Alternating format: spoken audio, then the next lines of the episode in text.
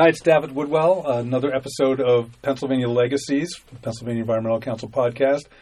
And today with us is Elena Meth, who is currently an undergraduate at Denison University in Ohio.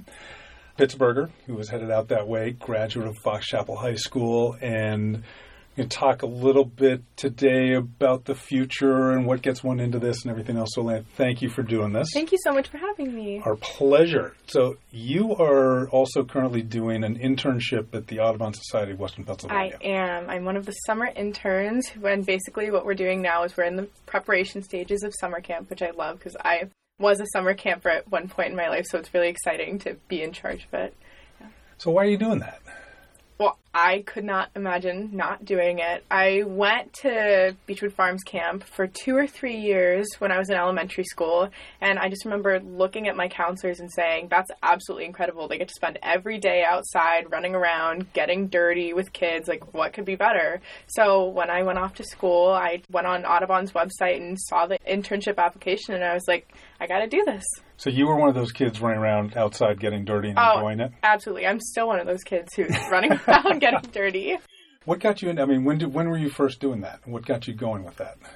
My parents have been taking me outside since probably before I could walk. Uh, I used to live in Squirrel Hill, so right by Frick Park, and my mom always tells stories about how we went to Bump in the Night and Citizen Science, looking for monarch caterpillars and things like that. I mean, I just I've always been outside. It's just it's what I do. And the opportunities for that have always been there. Oh, absolutely. I mean, I'm so so fortunate where I live in Fox Chapel because I I literally live within walking distance of Beechwood Farms, and we have a really nice backyard in my house. So for me, being able to be outside has always been an opportunity. It's never been a hassle to get outside. Do you think that's unusual?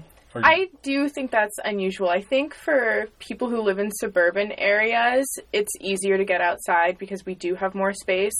I think if you're someone who lives in the city where you might not necessarily be exposed to the outdoors, it's probably harder to get outside. Also, there's definitely an economic factor that plays in it. So, these programs, a lot of them are, they cost a little bit of money. I mean, it's not a lot, but you know, if you're a city kid and your parents work all day, you have no way to get outside and you don't have money for yourself to be able to pay for them. So, I definitely think it's an unusual situation. I'm so fortunate.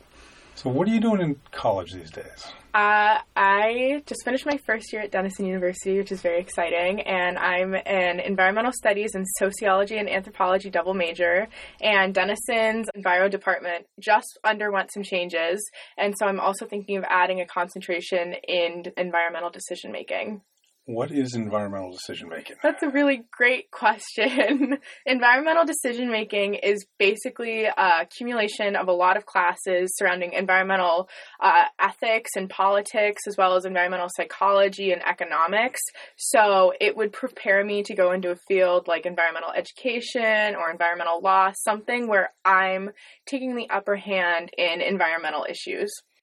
All right, so you are a generation that has been saddled with a whole lot of potentially negative legacies and a lot of very positive legacies. So you got things from in Pennsylvania, two and a half million acres of state land between parks and forests. You've got the national park system. You've got a system of sometimes Byzantine environmental laws and regulations, and you've got things from brownfields to abandoned wells and coal mines, abandoned mine drainage, air pollution, all these things. When you look at that, are you mad at us? A little.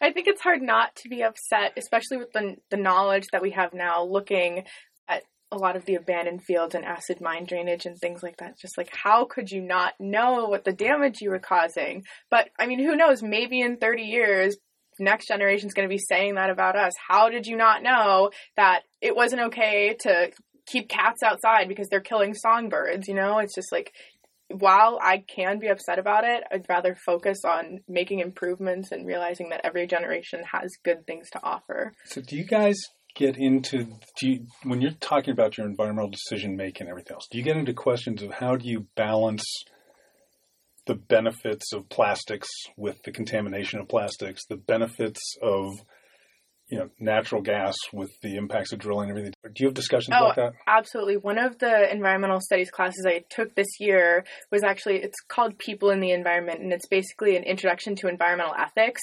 So we had a entire textbook that was based on issues like that. Plastics, they could be the future, but they're also causing incredible levels of contamination. Where do you find the balance? And I, I don't think that there's necessarily a right or wrong side for either of those.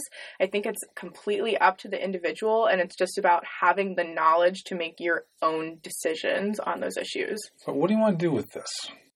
Yeah, I don't really know yet. I mean, I love being a Beechwood and I love working outside, so environmental education would be really cool. I'm also really interested in being able to make a change in some of these environmental justice issues, and I think one of the ways that I could do that would be through law.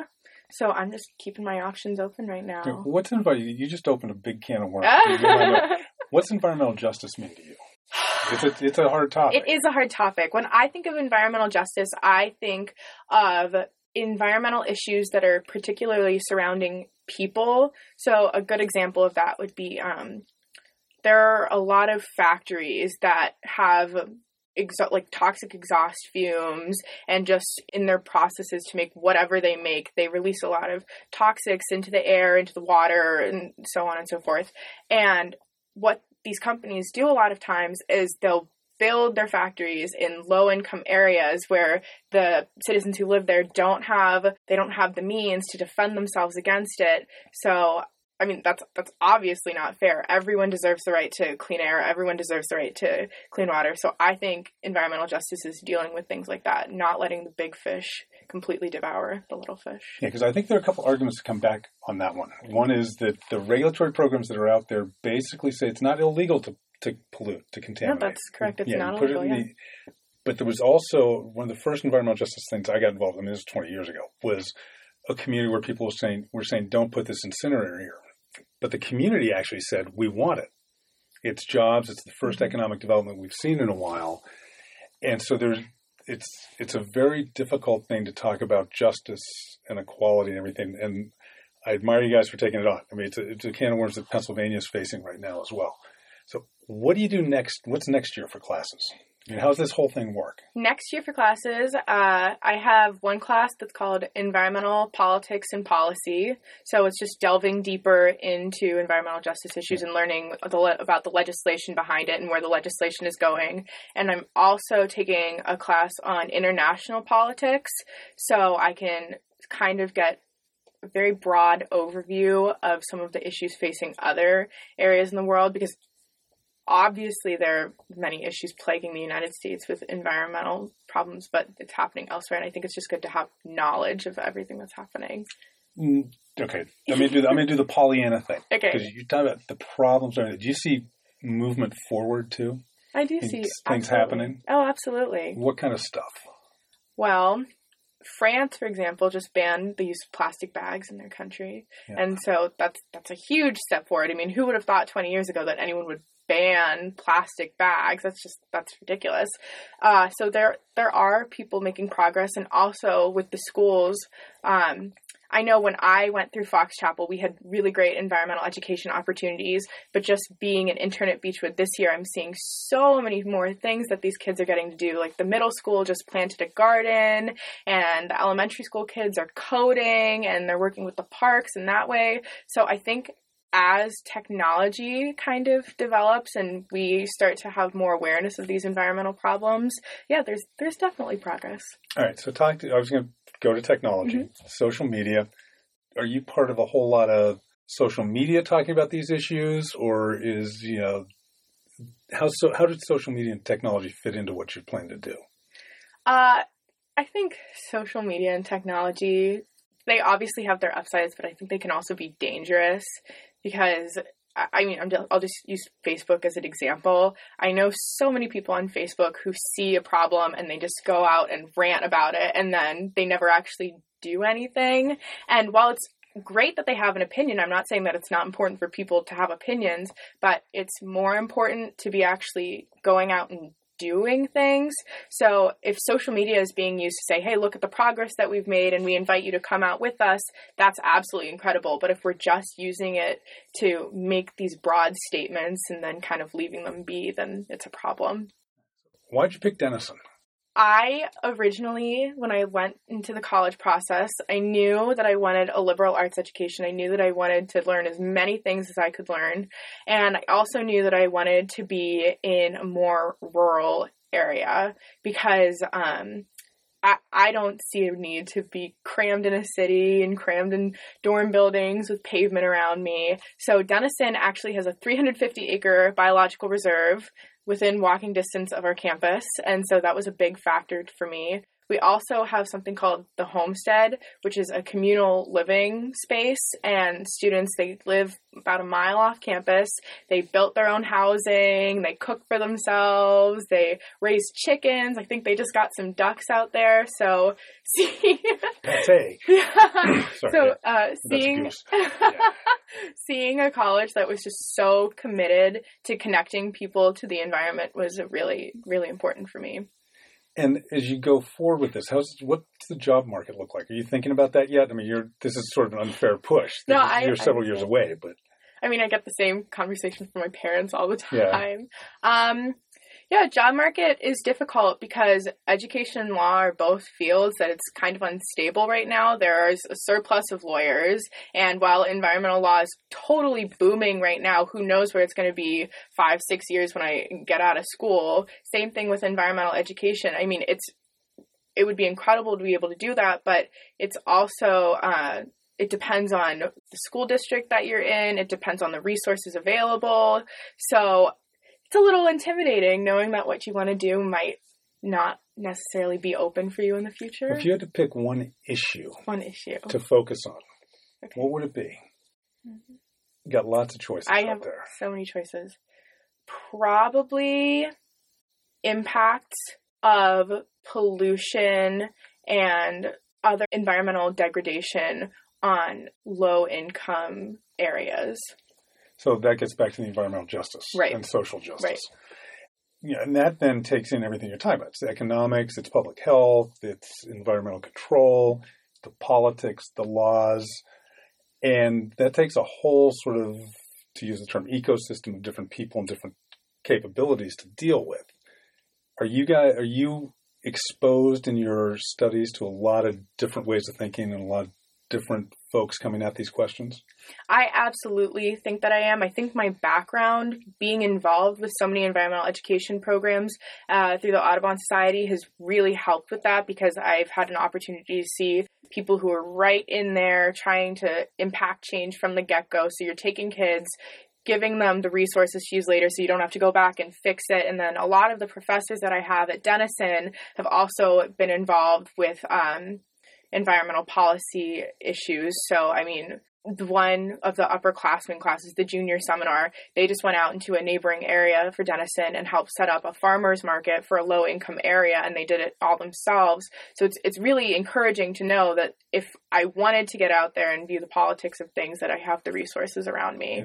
All right, so circling back, you, you're still going outside and getting dirty. Oh yeah, every day. Besides, what are you doing? What do you like going outside and doing outside of the Audubon stuff?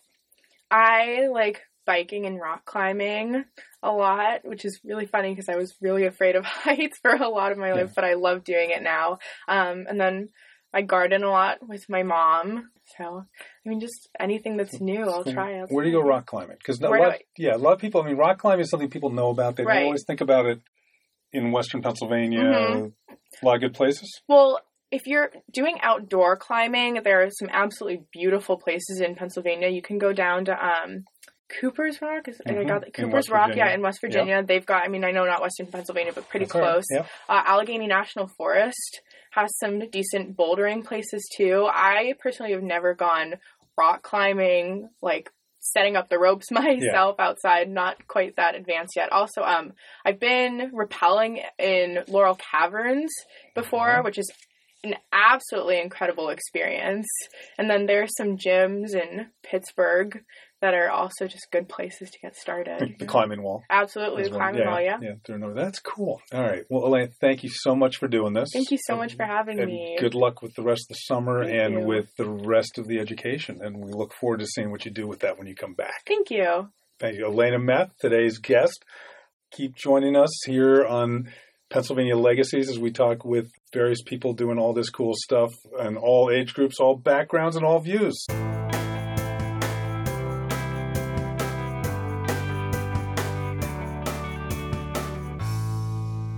Pennsylvania Legacies is a production of the Pennsylvania Environmental Council. The views expressed by guests and even by the host are not necessarily those of the Pennsylvania Environmental Council.